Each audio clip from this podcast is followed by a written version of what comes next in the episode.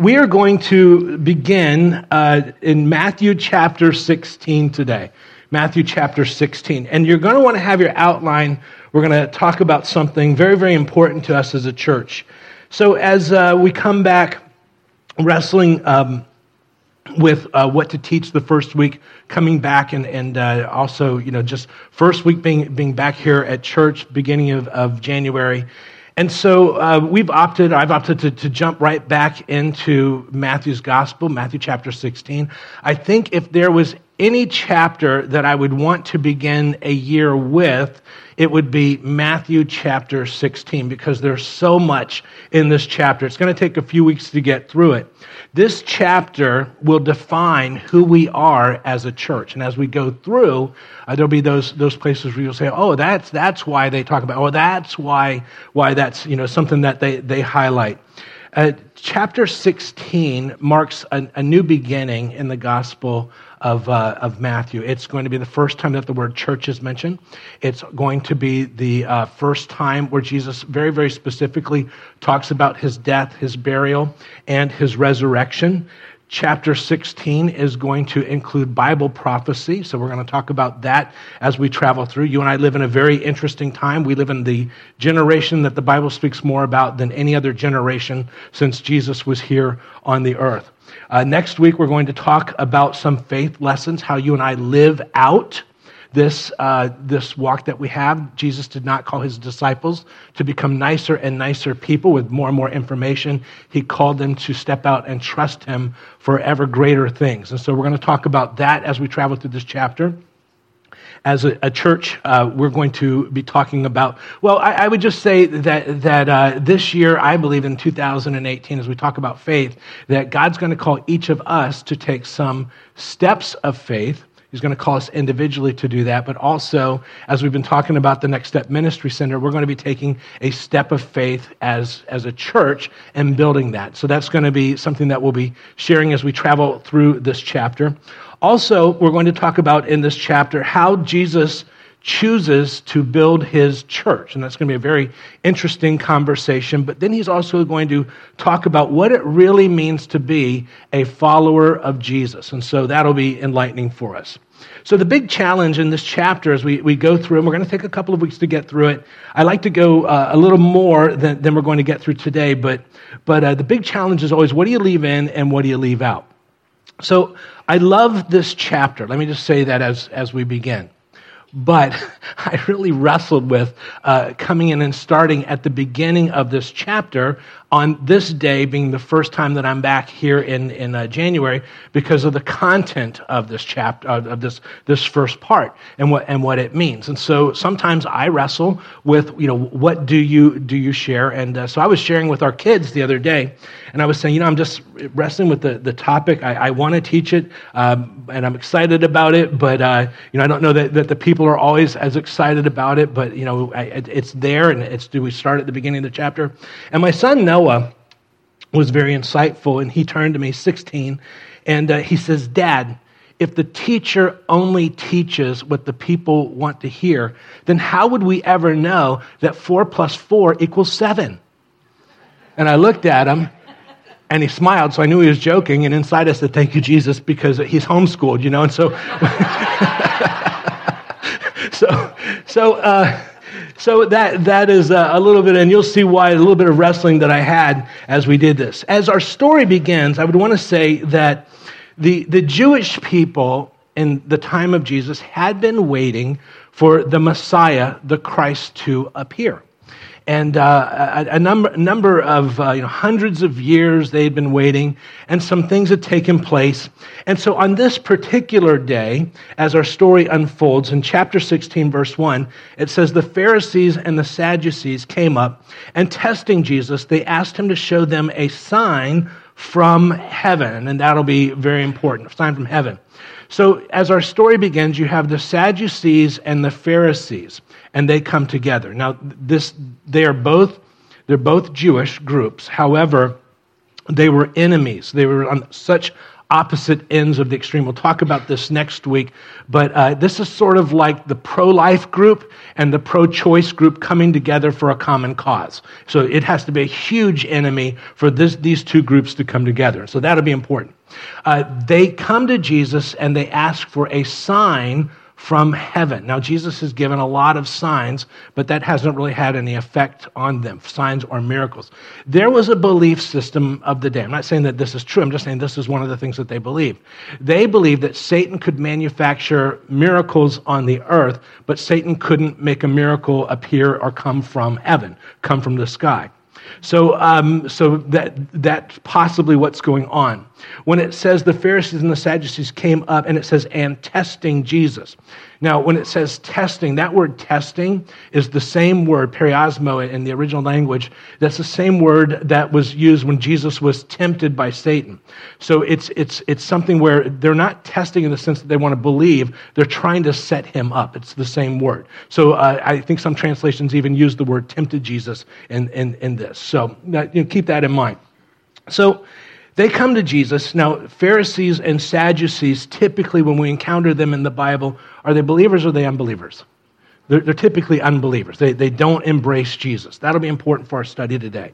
So, as they come to Jesus, he, he doesn't get into an argument with them and he doesn't question their motives. They're seeking a sign. He just responds in verse 2, and it says, But he replied to them, When it is evening, you say, It will be fair weather, for the sky is red. And in the morning, there will be a storm today, for the sky is red and threatening. Do, do you know how to discern the appearance of the sky?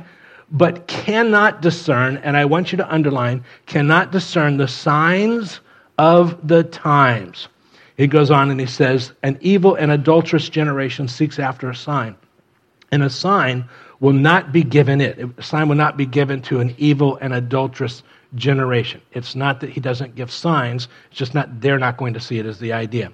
An evil and adulterous generation seeks after sign, and a sign will not be given it except the sign of Jonah. And then I want you to notice how he concludes this. He doesn't wait for them to respond. I've underlined it says he left them and went away. He left them and uh, went away. So, to the unbelieving Sadducees and Pharisees, he says, No sign is going to be given you. You always want signs. There's been a lot of miracles. None of those have been good enough for you. You always want more, which is a whole conversation in and of itself. So he says, But there's one sign that you'll be given, and that's the sign of Jonah.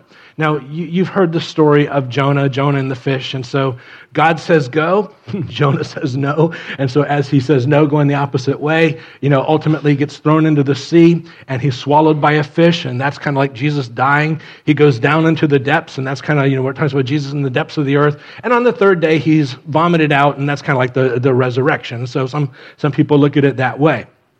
And, and, and that would be true. However, when Jonah went to the city of Nineveh and he, he goes with his message, he performs no sign, no sign. He shows up, and the only sign that, he, that they get is that Jonah shows up. Jonah preaches a message, and the message is destruction is coming. And for them, they recognize that this message is from God and they repent. For this group, they want all the signs, but none of the signs have any effect. And uh, they don't embrace the teaching. So, as Jonah was the sign, uh, Jesus is the sign. And we'll talk about that as we travel through. So, Jesus says, No sign will be given you except the sign of Jonah. But then he takes it to the next step. And this is what I want to talk about today. Uh, he's speaking to the Pharisees and the Sadducees. They would be considered the religious leaders, they would be considered the Bible scholars, they would be considered the Bible teachers. And he says to them in verse 3, he says, You know, in the morning there will be a, uh, he says, uh, I'll read verse 2. But he replied to them, When it's evening, you say, It will be fair weather, for the sky is red. And in the morning, there will be a storm today, for the sky is red and threatening. Do you know how to discern the appearance of the sky? But cannot discern the signs of the times, cannot discern the signs of the times. So they knew, like we do, that you can look at certain weather patterns and you can determine what's going on. For instance, they say it one way. We would say in our culture, in our language, red at night, sailors delight. Red in the morn, sailors be warned. And so you look at the weather and you can determine this is probably how it's going to be. But Jesus said, you know, you feel confident that you can predict the weather, um, but uh, you can't see the signs that are taking place all around you, and you're missing it. And apparently, this was something very important to Jesus. And because these religious leaders and because these Bible so called scholars were not doing that, you notice he responds, he just leaves them. I'll show you how important this is as we travel through. So he says, You, you cannot discern the times. There were certain prophecies that were given that these Pharisees and these Sadducees should have been very aware of and should have recognized that this was the Christ and the Messiah that they had been waiting for.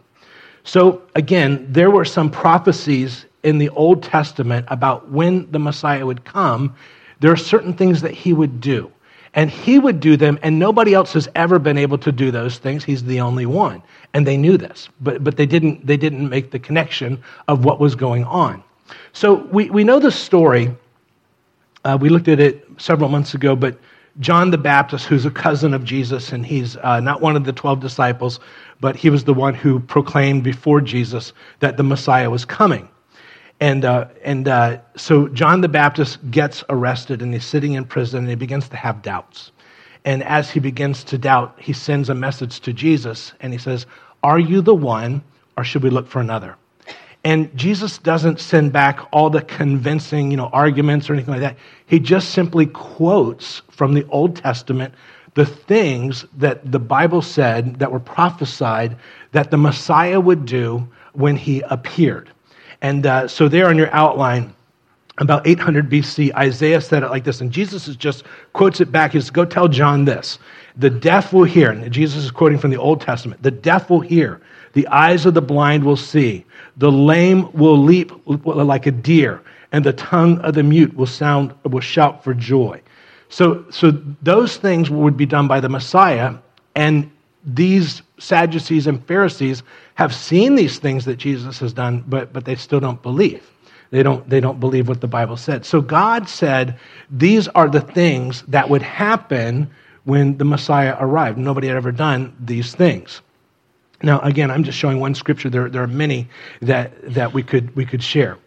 But what the Messiah would do was all laid out in their Bible, what you and I would call the Old Testament or the Hebrew Scriptures.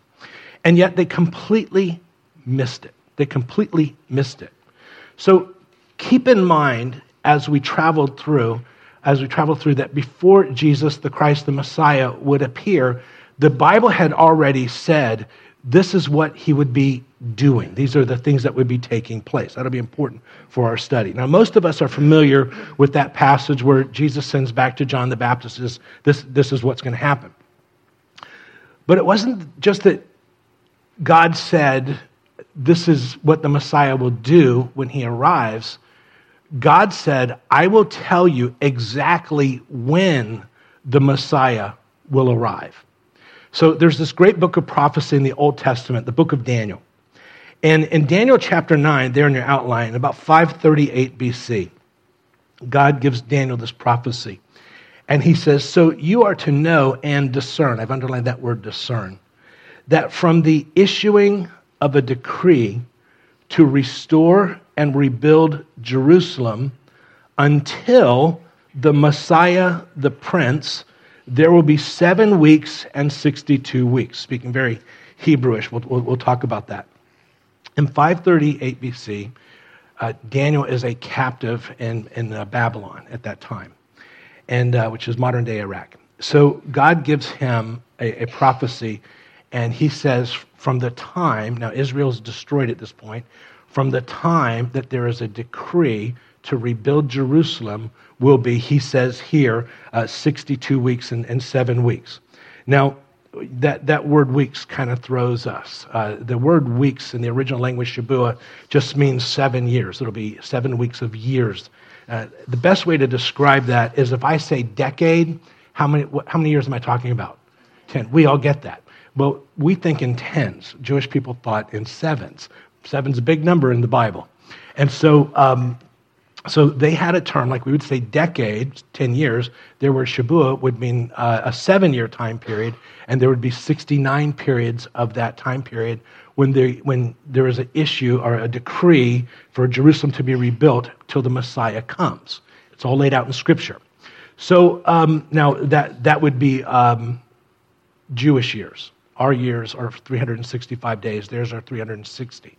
But that was given. It'll be 483 years essentially uh, until that happens. So it's almost 100 years after Daniel gives that prophecy. And again, that'd be 483 years, but uh, our, our dates are a little bit different. We're 365, they're 360. So, nearly 100 years after Daniel gives that prophecy, there is a guy named Nehemiah. And Nehemiah is working for King Artaxerxes, who is the king of the world there in Persia. Uh, he's working for the Iranians, we might say. And uh, so it's in this time, and, and uh, it says there in the outline. I want you to just pay attention that the Holy Spirit wants us to know exactly the time. It says, if, this is about 100 years later, 445 BC, it says, And it came about in the month of Nisan, in the 20th year of King Artaxerxes. And so people who do dates can go back and they can tell exactly what that date is. And, and uh, Nehemiah goes before the king. I've condensed this. I said to him, If it pleases the king, may I have letters to the governors of Trans Euphrates and may I have a letter to Asaph, the keeper of the king's forest, so that he will give me timber to make beams for the city wall. Underline city wall. That city will be Jerusalem. And, and because the gracious hand of my God was upon me, the king granted my request. So I went to the governors of Trans Euphrates, and the king gave me the king's letters. So, so what's taking place here, and I've condensed that chapter, Nehemiah's heart is breaking that Jerusalem has been destroyed. So he works for the king, and on this particular day, and you can read it, uh, the king says, What's going on? He says, My city is in ruins, and, uh, and so I, I want to go back and rebuild it. And so the king, on that day, in the 20th year of King Artaxerxes, in the month of Nisan, issues a decree that Jerusalem would be rebuilt. So Nehemiah was able to go back with the letters and get that done. That began the time clock as to when the Messiah would appear. Does that make sense? And so they were supposed to know that. They were supposed to recognize that. Now, when the Messiah would appear, I didn't put this on your outline, not only would he appear exactly at that time, but uh, Zechariah told us that when he appeared, he'd come riding into Jerusalem specifically to uh, present himself as the king or as the Messiah by riding on a donkey, you know, uh, one that had never been ridden. Now, we know that event as Palm Sunday. And uh, what we miss when we, we read the Palm Sunday account is that, you know, you know they, they begin to put the branches down and they began to yell, Hosanna, Hosanna, blessed is he who comes in the name of the Lord. And, and certainly if you grew up in church, you've, you've heard that story every, every Palm Sunday. Well, what we miss is that as Jesus rides into town, the people who were there weren't at the market. They weren't just hanging out, going to restaurants and shopping. They were there because they knew what the Bible said 483 of their Jewish years. At a specific time, the Messiah would come into Jerusalem in this place at this time, and they were waiting. They were waiting. We tend to think that people are just there shopping or something. That's not what's taking place. They're waiting for it all to take place just as the Bible said. So Jesus comes riding into the city at the time that the Bible said, and they erupt. Hosanna, Hosanna, blessed is he who comes in the name of the Lord. Hosanna just means Lord save us, Lord save us. So it happens just as, as the Bible said. Now, when you read that story, when you read that story, one of the things that takes place is I'm a page ahead of my notes. So what happens in that time, Jesus comes into Jerusalem. They're, they're yelling, Hosanna, Hosanna, blessed is he who comes in the name of the Lord. Jesus comes in, and although there's a few thousand people who are looking there for it all to happen just as the Bible said at just the time, he looks out over Jerusalem. He sees a couple of million people at this time. They're at the temple. They're doing religious things. They're nice people. Uh, they profess to love the Lord, but, but they had never been told about the timing. And, and their religious leaders didn't take it in, as important enough to tell them. And, and, and so they're down there doing the religious thing, and they completely miss the most significant event Jesus coming in just as the Bible said. So Jesus then comes in, he looks at the city. They're all doing the religious thing, they're there for a, religious holiday. And there in your outline, it says, When he approached, he saw the city and he wept over it saying, If you had known in this day, even you, the things which make for peace, but now they have been hidden from your eyes. For the days shall come upon you when your enemies will throw up a bank before you and surround you and hem you in on every side, and will level you to the ground and your children within you, and they will not leave in you one stone upon another. And that took place in 70 AD. The next word is the word because. You want to underline the word because. Because. Why is this going to happen? Because you did not recognize the time of your visitation. Does everybody see that? So it had all been laid out in the Bible. They were supposed to recognize it, they were supposed to know exactly when this was going to take place. And here, because they didn't, God holds them responsible, accountable. Apparently, his first appearing was something that was very important to Jesus. Sadly, it wasn't important to the religious leaders. They said, you know, you spend all that time worrying about when the Messiah is going to come. He's going to come when he's going to come. You know, it's all going to pan out as it happens. You know, you don't need to focus in on that. And so they didn't teach on it, they didn't study it, but Jesus held them accountable to recognize the time when he would appear come riding in. There were a few thousand people who were looking at what the Bible said, they were ready. But most people, they were at temple doing religious things, but they completely missed, and there were consequences for not being prepared for that. Does that make sense? So, um, did I put you to sleep yet? So, so I want you to notice. He says in verse three, he says, you, you, can't, you can't even discern the signs of the times, and you guys are Bible teachers. And so, how does he respond in verse 4? It just, the very last line just says, He left them and went away. It's as if he says, This is so glaring, uh, you, you're missing it. I'm just, I'm done. I'm done, is, is the idea. Now, um, he had given in the Bible, in the Old Testament, what would be taking place when the Messiah appeared. He gave them the time period that, that he would be arriving. Few were looking and waiting.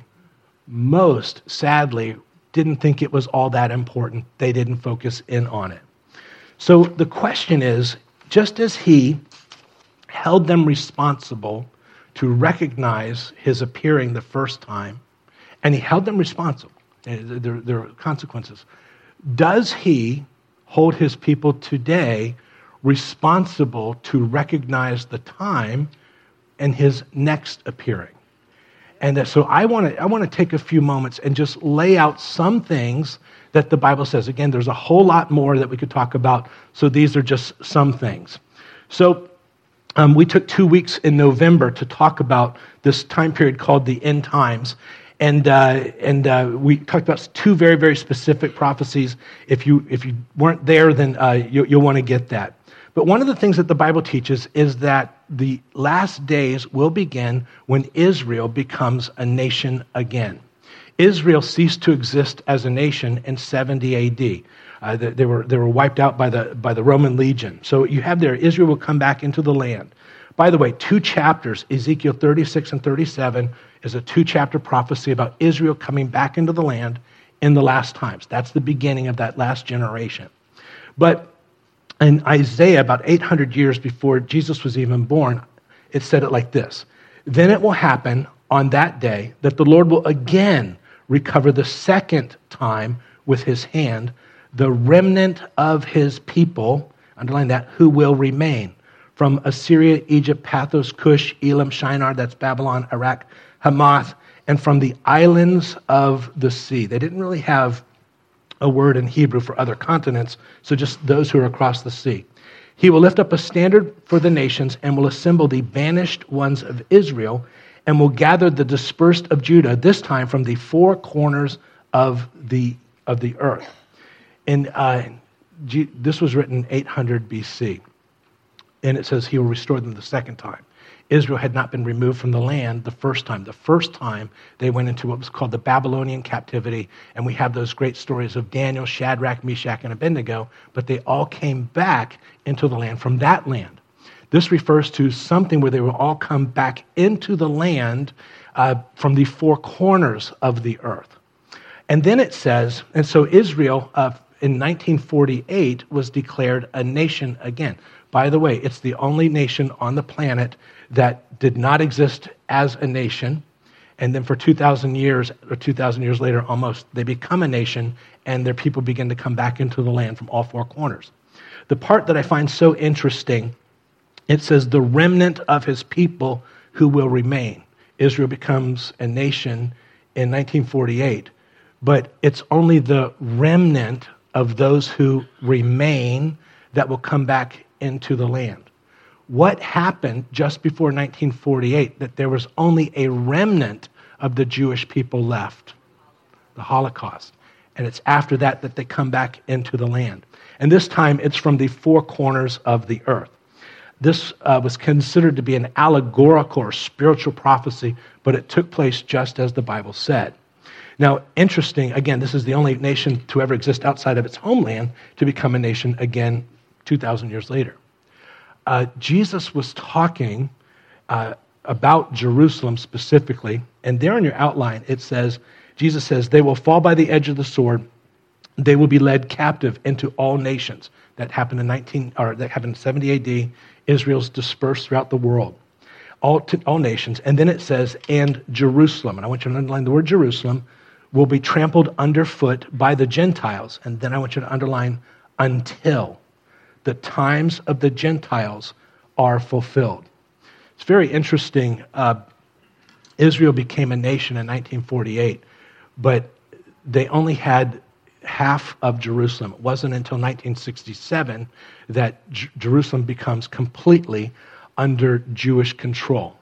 And so he says Jerusalem will be trampled underfoot by Gentiles, under Gentile c- control, uh, until the times of the Gentiles be fulfilled. I would suggest to you that that means now that Israel has control of Jerusalem, that the times of the Gentiles is coming to a close, and uh, he will begin focusing very much on the nation of Israel, which is a big story for another day.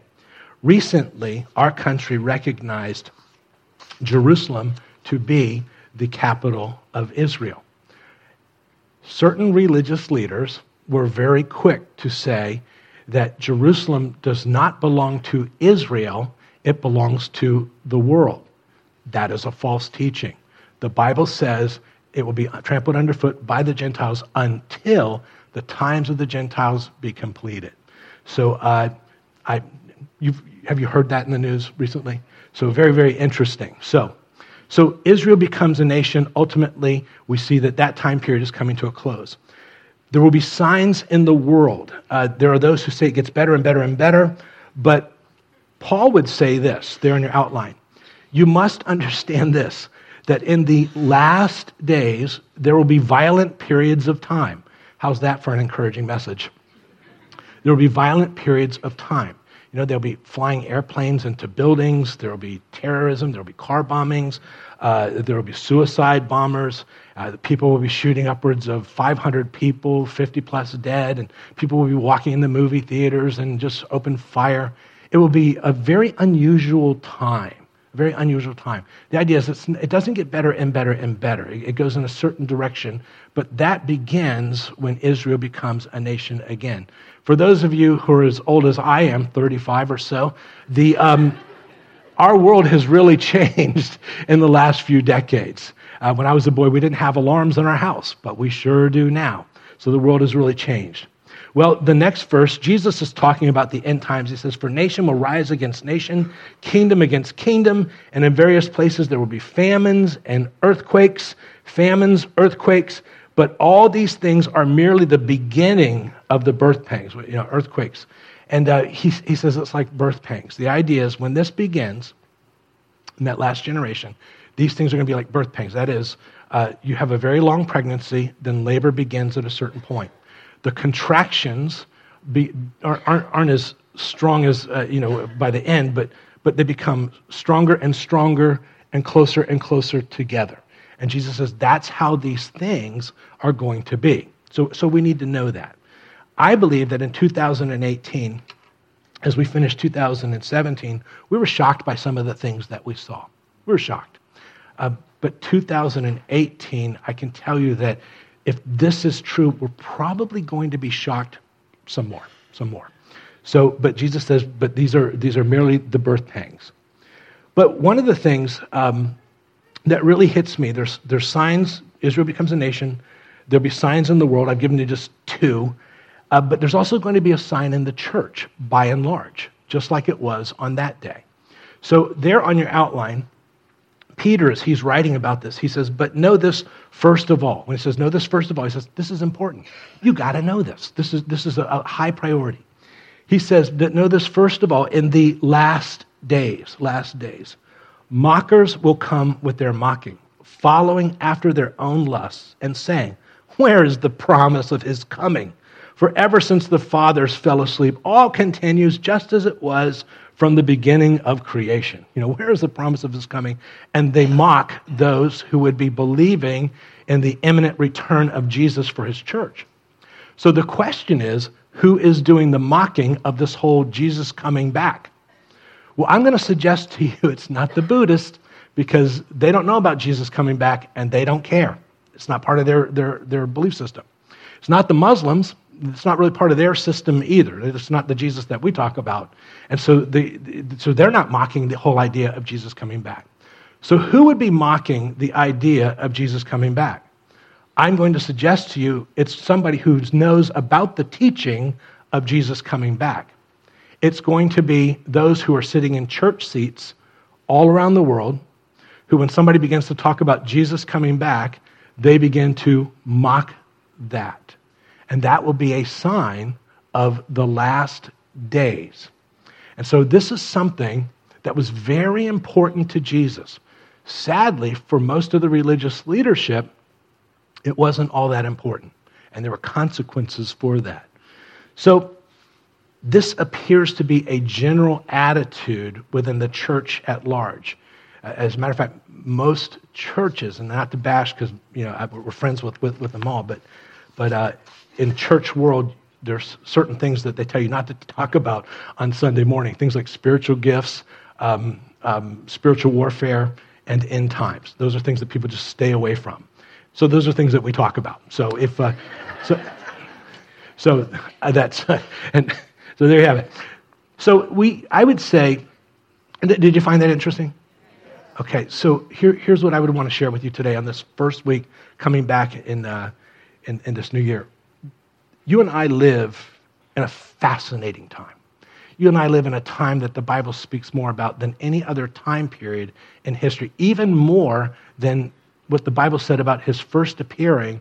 The Bible speaks much more about the next time. If he held them accountable, I believe that he holds us accountable also to recognize the time of the visitation. It's something that's very important. So that's some of the, that's very, very central to who we are as a church. We do take that very serious. But Jesus gives two commands facing the end times. And uh, says, The disciples came to him privately, saying, Tell us, when will these things happen? What will be the sign of your coming and the end of the age? They had rightly paired his coming and the end of the age, a future event. I love Jesus' response. He doesn't say, you know what, why are you focusing in on that? It's not really important. It all pans out. There's so many other things to look at. Um, no, notice how he responds. The very first things out of his mouth, verse 4 there, it says, And Jesus answered and said to them, See to it that no one misleads you. And then he takes the next two chapters to talk about how it all goes down. The first words out of his mouth are see to it that no one misleads you. The idea is that this is very important to Jesus. And so, sadly, in that day, it wasn't important to the church or to the religious leadership, so it wasn't important to the people. The same thing happens today. which is why we make this very important because he takes it very, very seriously. Again, you and I live in exciting times. But you know, you can get a little freaked out about some of these things as you, as you read them. And so Jesus, in that same chapter, two, two verses later, says, Now listen, see that you are not frightened. For these things, or those things, must take place. They are absolutely going to happen, regardless of what religious leader, politician turns around and says it's going to be awesome, greater than ever. We're going to really, you know, I can tell you what the Bible says. We're going in a certain direction. But I will also say this God knows how to take care of those who are His, those who are looking. Remember when Jesus came into Jerusalem? There's a few thousand people watching, waiting, expecting, excited, responding. And uh, he says, You know, I, I can't tell them not to, to cry out. This is an exciting time. But he looks to those who profess to be believers who weren't watching and says, There's a great consequence for you taking this thing that's so important to me and, and not even making it an issue for you. So I believe that for those who look to these things, for these things, and make these things as important to us as they are to Him, that there is a unique protection in this time. And uh, I, I, don't know that I have uh, five or six verses, but it's just something that you see throughout Scripture. Did you find that interesting today? And uh, so part of my job is to always have a great conclusion. And I don't. So, but I, but I think it's very interesting that this first week of this year we find ourselves in this passage of this of this of this gospel. Maybe the Lord is wanting to reveal something. This week, as a church, we are going to be taking a time what we call prayer and fasting. Some will be praying uh, some will be praying and fasting. Those of you do. Some will be fasting a meal a day, whatever it is. It, it's really about praying and seeking the Lord. Over the course of the next few days, we will be seeking the Lord for the lost people around us who need to come to Jesus. We, we will be praying for um, what God wants to do in the life of this church. And we have some big things that we'll be trusting God for. And then we'll be trusting God and praying for some things that will be a personal breakthrough for our individual lives. I want to encourage you to participate in that. But as we participate in that, recognize that God has allowed us to live in the most unique time in history. And uh, don't miss that. There's much that He wants to do in us and through us, but let's not be like those who, who weren't watching for his, his return, or maybe those who mock the idea of His coming. With that, we close in prayer. Jesus, thank you so much for your word. Thank you so much for revealing these things. Thank you so much for allowing us to, to at least scratch the surface on some of these things. And uh, I pray, God, that you continue to reveal the things to us that you'd want to show us to help us to grow in our personal relationship with you, that would help us to grow in our personal effectiveness for you and Lord, in this time, I pray that you would accomplish great things in our individual lives, in our families. And Lord, I pray that you would accomplish great things in the life of this church. We ask that your will be done. And Lord, we ask that you keep us till we meet again. It's in Jesus' name we pray. And all God's people said, Amen. Amen. God bless you guys. We'll see you next time.